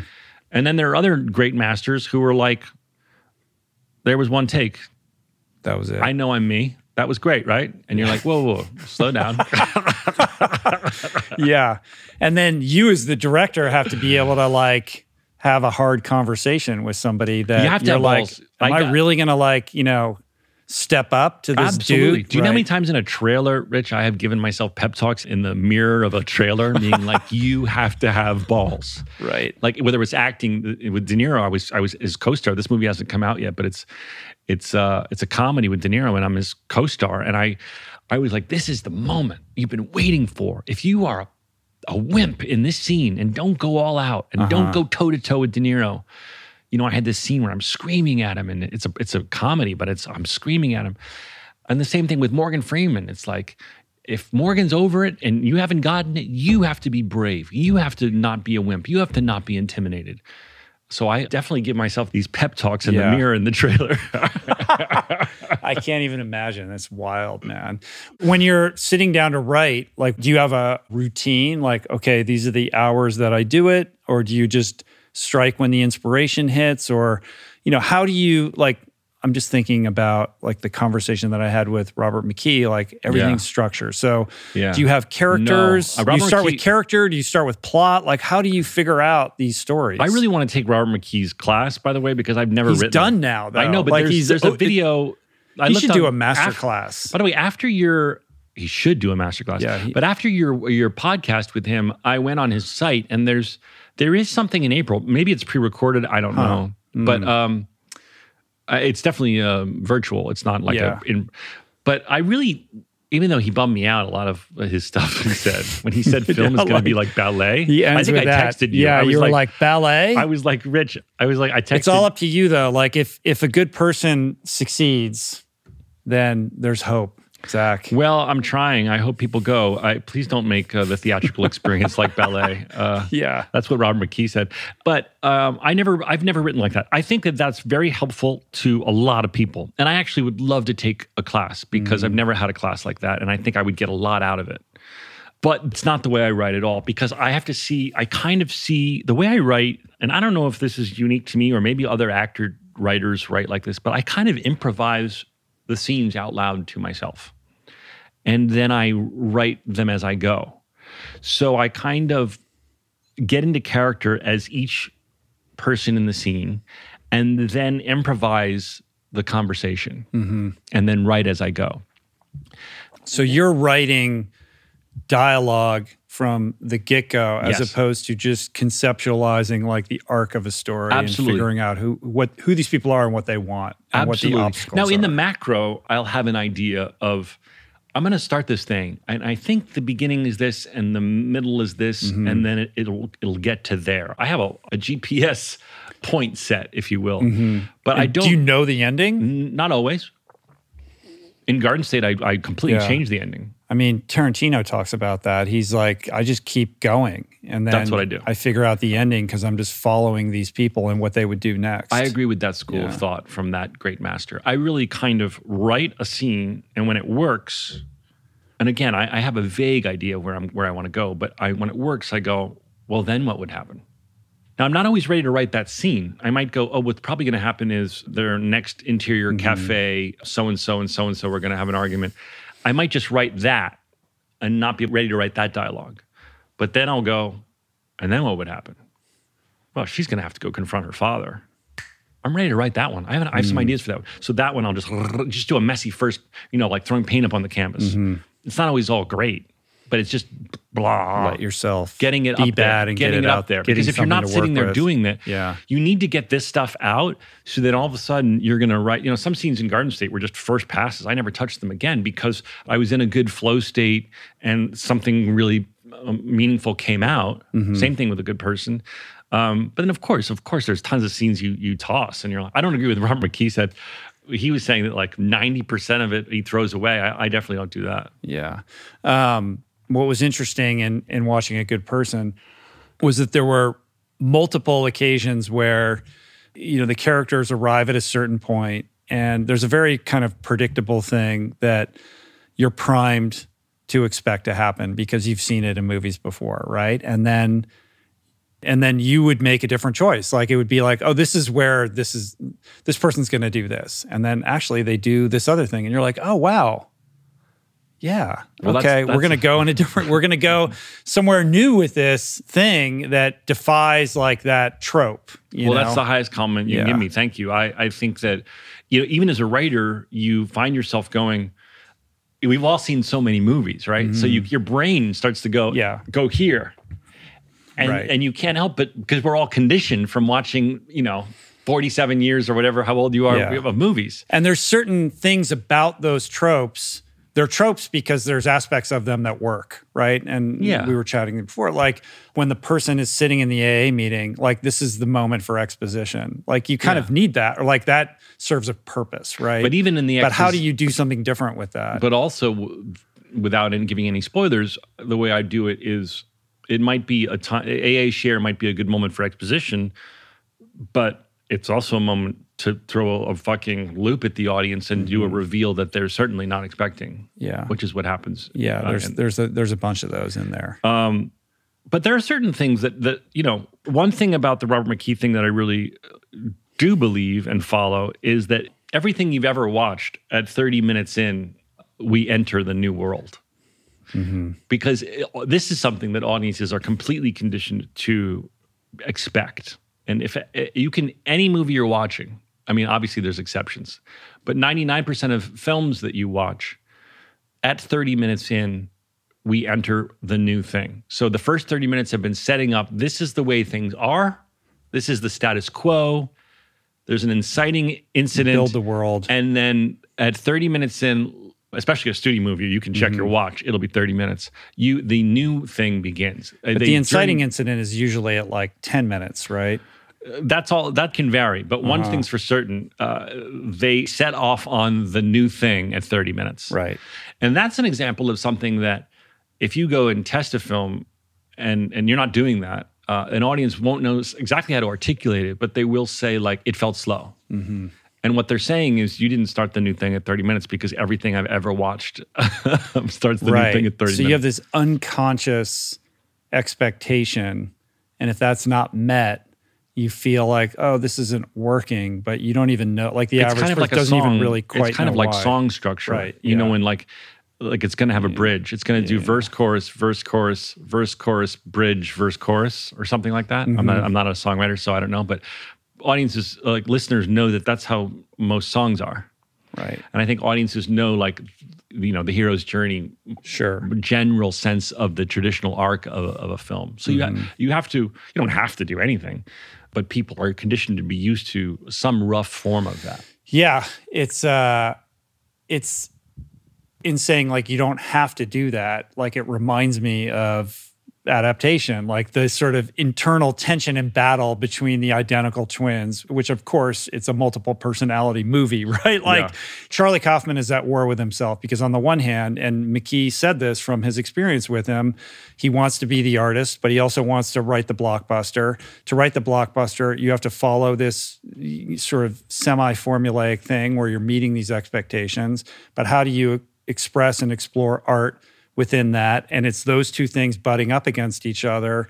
And when you find that right, you know, when you can make those things work together is when you create something, you know, kind of amazing and unique. Yeah, like adaptation. Right. um, the rare thing that is both artful and accessible enough for enough people to justify being in the theater is the sweet spot. Right. Right. Because so many of these um, um, uh, films that are awardsy or or or really boutique, a, a niche audience, they aren't necessarily accessible to to an, uh, enough people in 2023 to justify it being in theatrical experience. yeah. because um, it's not commercial enough. Yeah. And it's a weird conundrum because there's never been more avenues and opportunities for filmmakers with the streamers, right? There's just so much content out there and so much creativity that it's almost challenging as a consumer like what do I watch next? Like Yeah. there's a lot of amazing shit out there and yet the funnel towards like a theatrical release has never been narrower. It, it's very, very hard to get a theatrical Yeah. release these days, um, particularly for something that's not spectacle. Yeah. Um, Another thing I got out of your Seth Godin episode was his thing about you have to give the audiences the why. Why go to the theater for this? Mm-hmm. You know, it's obvious when it's when it's spectacle. Oh, I want to see that on a big screen. Or if it's the whale with Brendan Fraser, the why is, oh, I'm excited for Brendan Fraser's comeback. I want I root for Brendan Fraser. I want to go see that.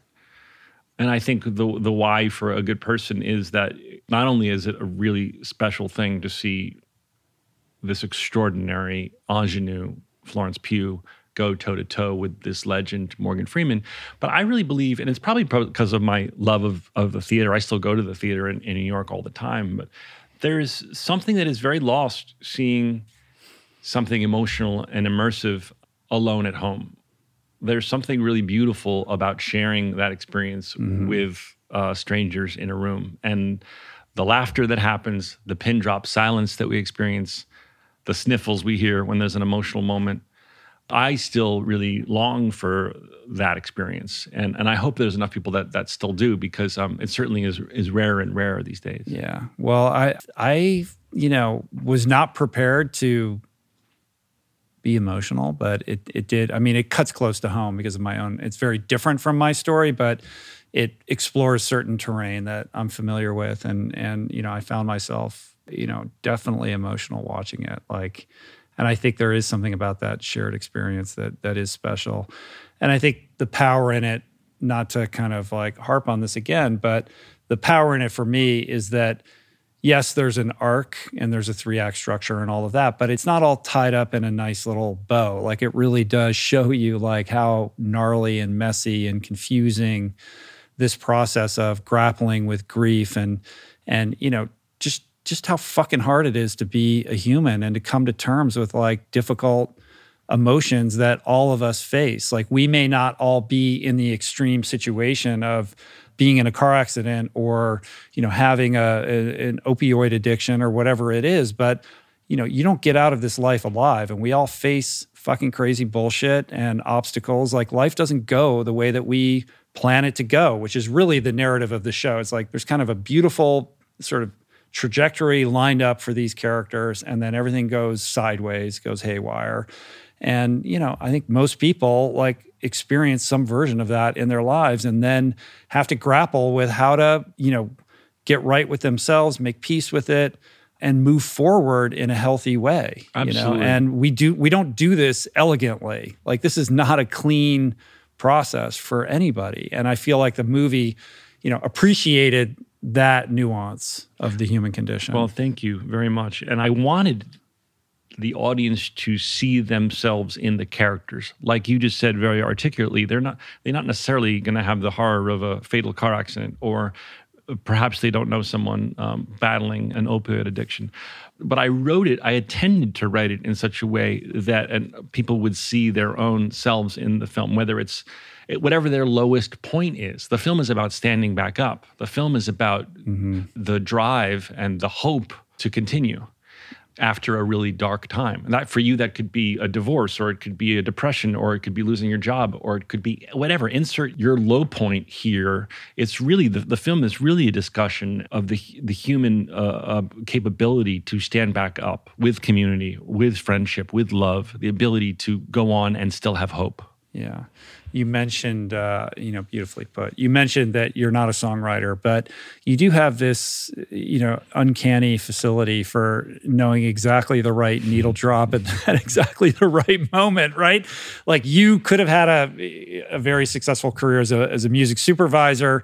You know how to, uh, you know, kind of find the right music to uh, help tell your stories. Thank you. And you know, this is you've never been more uh, you know successfully uh, exemplified than in Garden State. Like you, you basically like put the Shins on the map. This you create this. Uh, soundtrack album from that Hmm. experience. You go, you win a Grammy, which is nuts because, like, I'm sure it didn't even occur to you. and it went platinum. like- it went platinum too. like, By the way, here's the, wild. be- here's the best part of the story. Well, there's two parts of the story. One is that I idolized Quentin Tarantino, and Uh-huh. I've only met him like twice. And the first time I met him was after I I saw him at the Independent Spirit Awards after I'd beaten him for the Grammy for uh, original soundtrack. That's unbelievable. and he came up he comes up to me and he goes, "You stole my fucking Grammy, man." And I was like, "Is he kidding? Is he serious? I love this man. Please love me." And he kind of smiled, and he was he was taking the piss, as as, as the English say. Uh-huh. But um, but that was really surreal because uh, the idea that I would win a trophy over uh, Quentin Tarantino was. That like for which? I think it was the second Kill Bill, maybe. so it wasn't Pulp. I mean, Pulp no, Fiction no, is no, iconic. no. I mean, it's still that iconic, but also you know, Garden State iconic for that soundtrack. the the story of that is the ultimate um, don't give up story. Every, the, all those songs were songs I was listening to at the time and songs I loved, and I put them in you know the Avid, which is the computer we mm-hmm. edit on, for my cut. But there's not a single person in town that didn't tell me you're not going to get any of those songs. Right. We have no money. is- it's for people that don't know, when you're cutting, you do this temp track, and like these are the songs I'd like to have. We're never going to get them, but like Yeah. this is the vibe I'm going for. Yes. And what happens is you get temp love. You Yeah. fall in love with that song. But we had no money. We made that movie for two and a half million dollars. Right. We didn't have money to license all of these incredible songs. And I was told by anyone and everyone, you will never get those songs. You need to start replacing them. And in the spirit of being too young and, and not knowing what I didn't know, I was like, no, I'm going to get them. Hmm. I'm going to get them. I didn't know it at the time, but I was manifesting. I was manifesting that there was no way I was not going to get all of those songs. And I got every single one.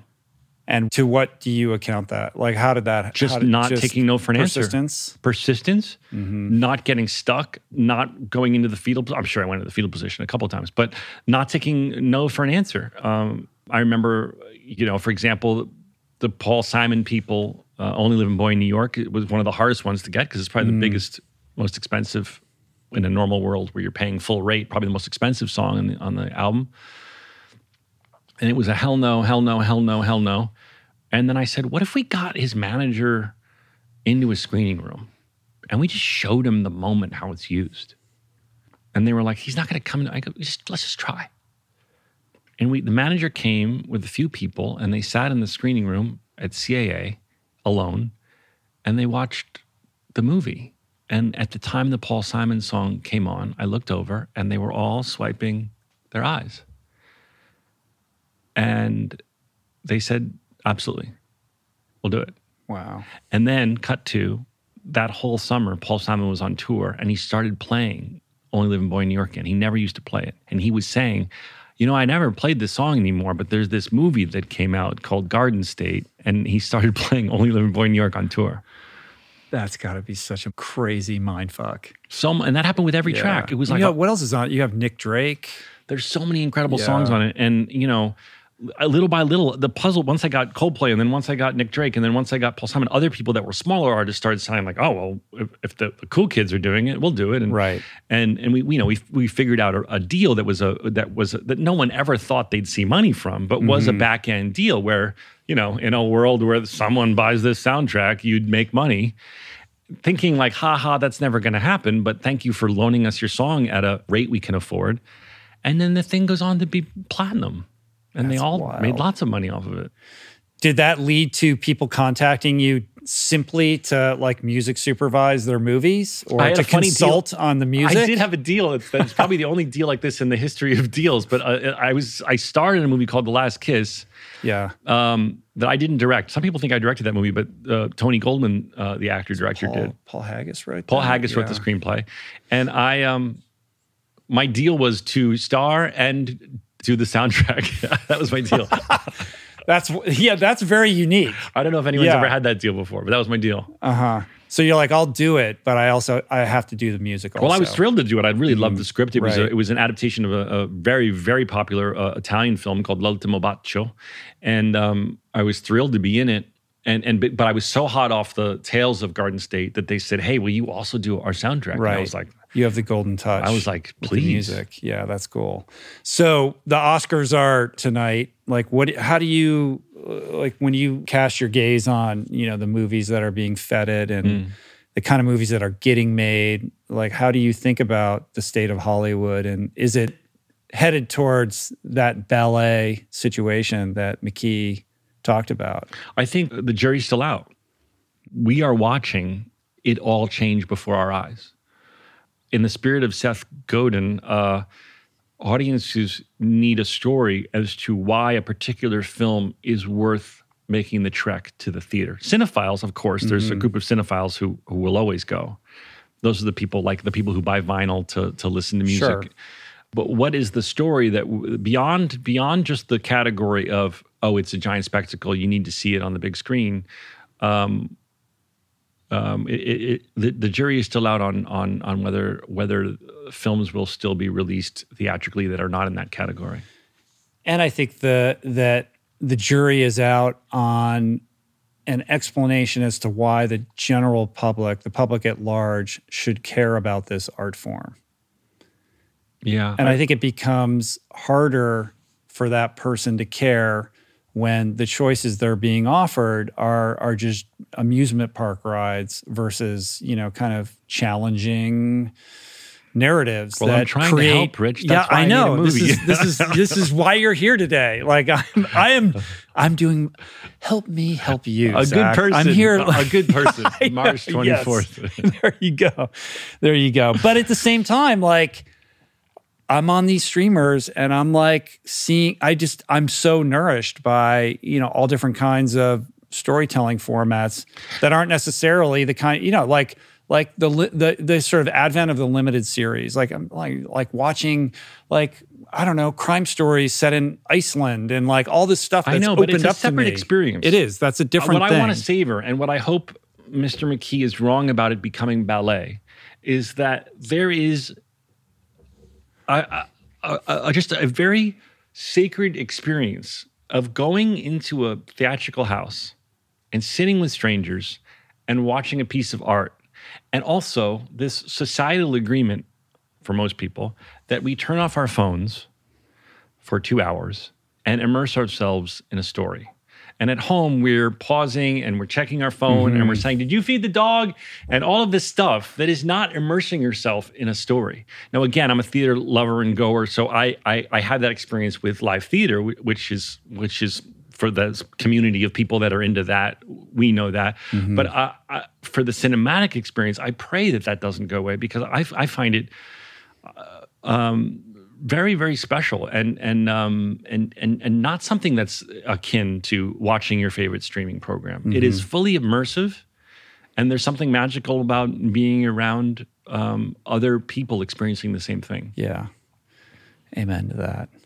Um, but we need more good movies in the pipeline. I'm doing all I can. I know you are. you are. I know you are.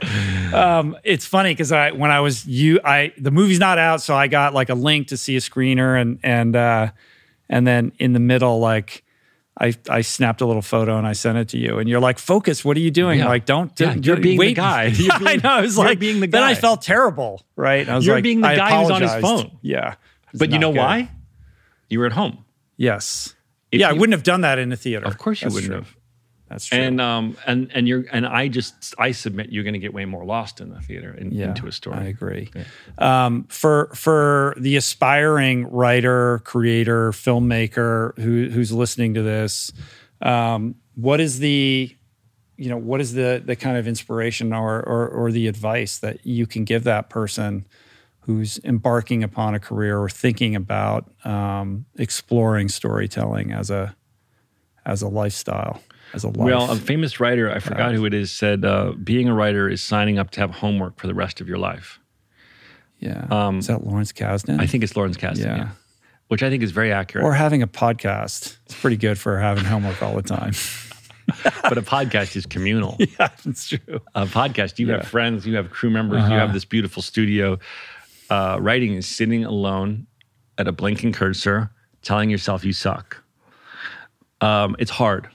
That's what I would tell people. I, I, won't, I won't be as um, sc- try and scare anyone away from it, um, but know that it's that I'm this deep into it, and I battle procrastination. I battle working. So I would say develop very early on. I mean, you've had some of these amazing people on your podcast. Uh, who- what's the name of the, the guy who wrote War of Art? Mm, Steven Pressfield. Yeah, Steven Pressfield and and um, and the like. Um, you know, you have to develop a system very early on. Something I never did that that is fail safe for you working and producing content. And that is in, in 2023 that is very much turning off your wi-fi and getting your phone out of the room. Um, there are so many distractions. Um, and then i believe with with with mr pressfield it's about putting your butt in the chair and not being afraid to not know what it is today but getting in the chair and showing up. Mm-hmm. um, but it's it's it's like running with an elephant on your back if you're if you're trying to do it with your phone in your hand. Um, Are you able to take that sensibility, that energy, and get right back into it? Yeah, like in I'm- that I'm- press this- this field time thing. I'm- like as soon as you lock it, you're on to the next. for the first time in Yeah. my life, I'm I'm I'm like halfway uh, through a new uh, screenplay now. Um, Yeah. But that's with a lot of uh, that's with maturity and also um, really coaching myself and working with people. Um, my therapist in particular, um, uh, who's a cognitive behaviorist, uh, was just very very valuable to me of, de- of developing systems that um, support you not failing. So, what would be an example of that? um, making commitments to produce pages to people. Um, even he, I mean, I, I have, I have, uh, you know, people I work with in terms of like who I who I get thoughts on my writing. But even my therapist, uh, even if he uh, is not going to read them, he Just external he will say like, um, so um, how many pages are you going to send me by by Friday? Hmm. So that's just one example of a system that's in place. I'm I, I'm I'm committed to turning in work. Um, I have this light board thing. I think I sent you a link to it that, Yeah. that really helps me. Um, it's a uh, it's just this, and you can literally do this with a paper calendar and, and do stickers on it, like you can when you're potty training your kid. Uh, it's a matter of like um, uh, giving yourself uh, a going for a streak. That is to say, you only get a sticker or a, or you light the thing up. My my therapist actually said you can do it with a light. He's with his clients have done it with a light bright before. But the point is, you're only you want to go for a streak. Just like I know people who are doing uh, who are who are in a program and work and going for sobriety want a streak. Uh, it is it is how many days can I write in a row, or how many how many how many days will I commit to someone, whether it be my partner or myself, or whomever, your therapist, that I will write Monday through Friday for a minimum of four hours a day.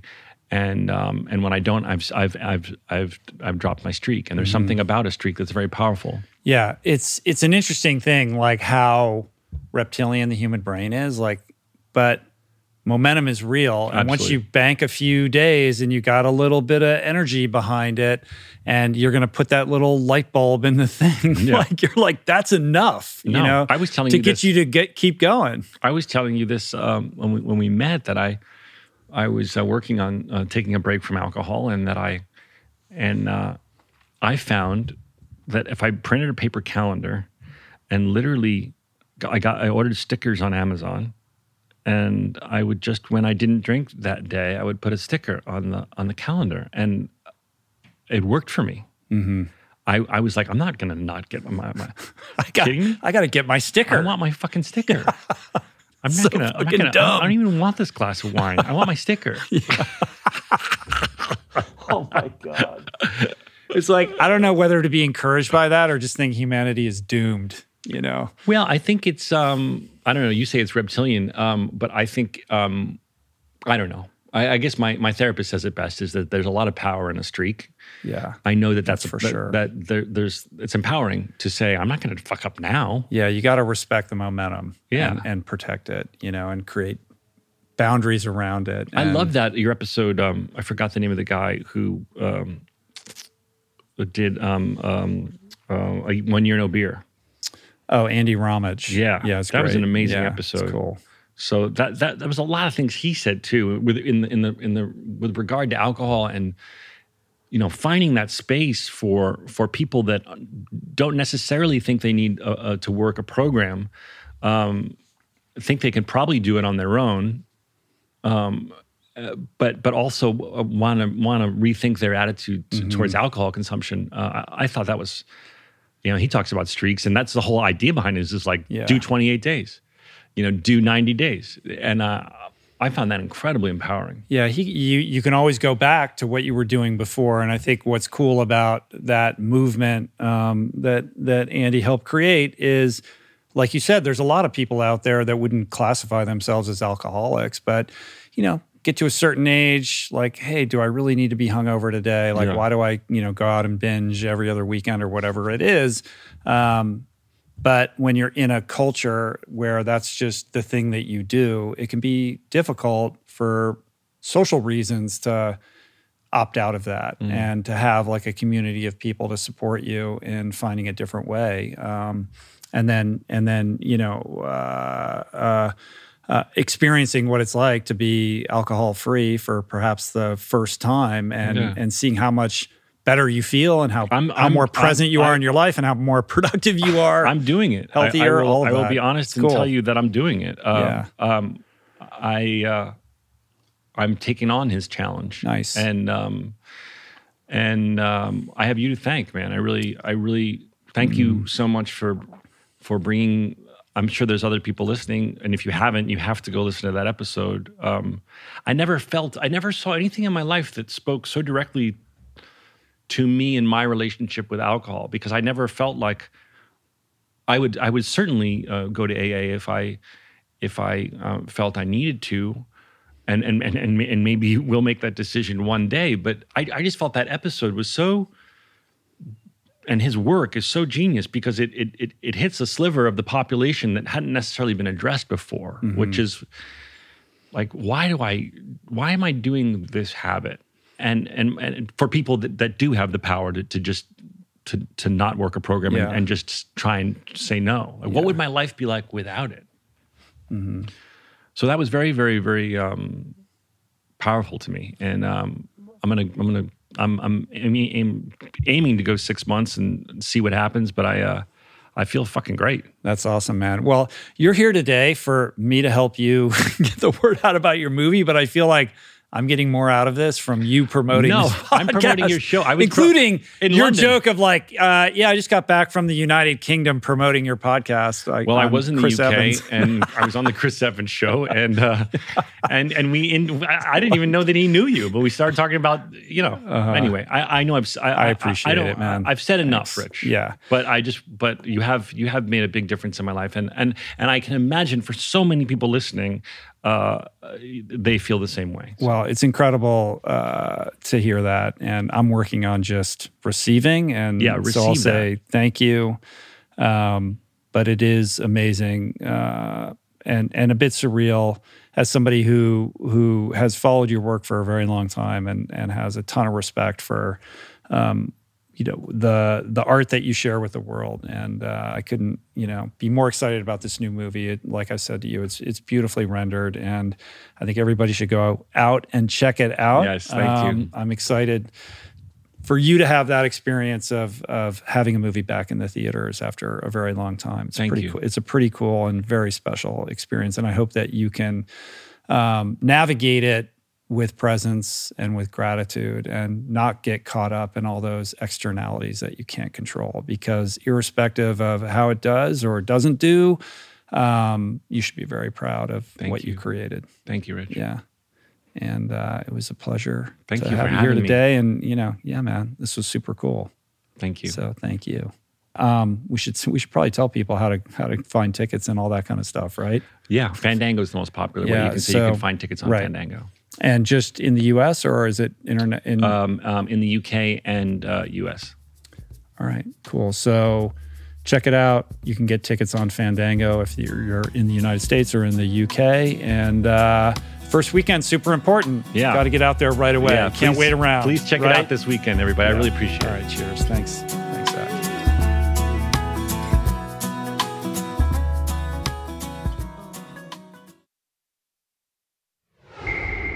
That's it for today. Thank you for listening. I truly hope you enjoyed the conversation. To learn more about today's guest, including links and resources related to everything discussed today, visit the episode page at richroll.com, where you can find the entire podcast archive, as well as podcast merch, my books, Finding Ultra, Voicing Change in the Plant Power Way, as well as the Plant Power Meal Planner at meals.richroll.com.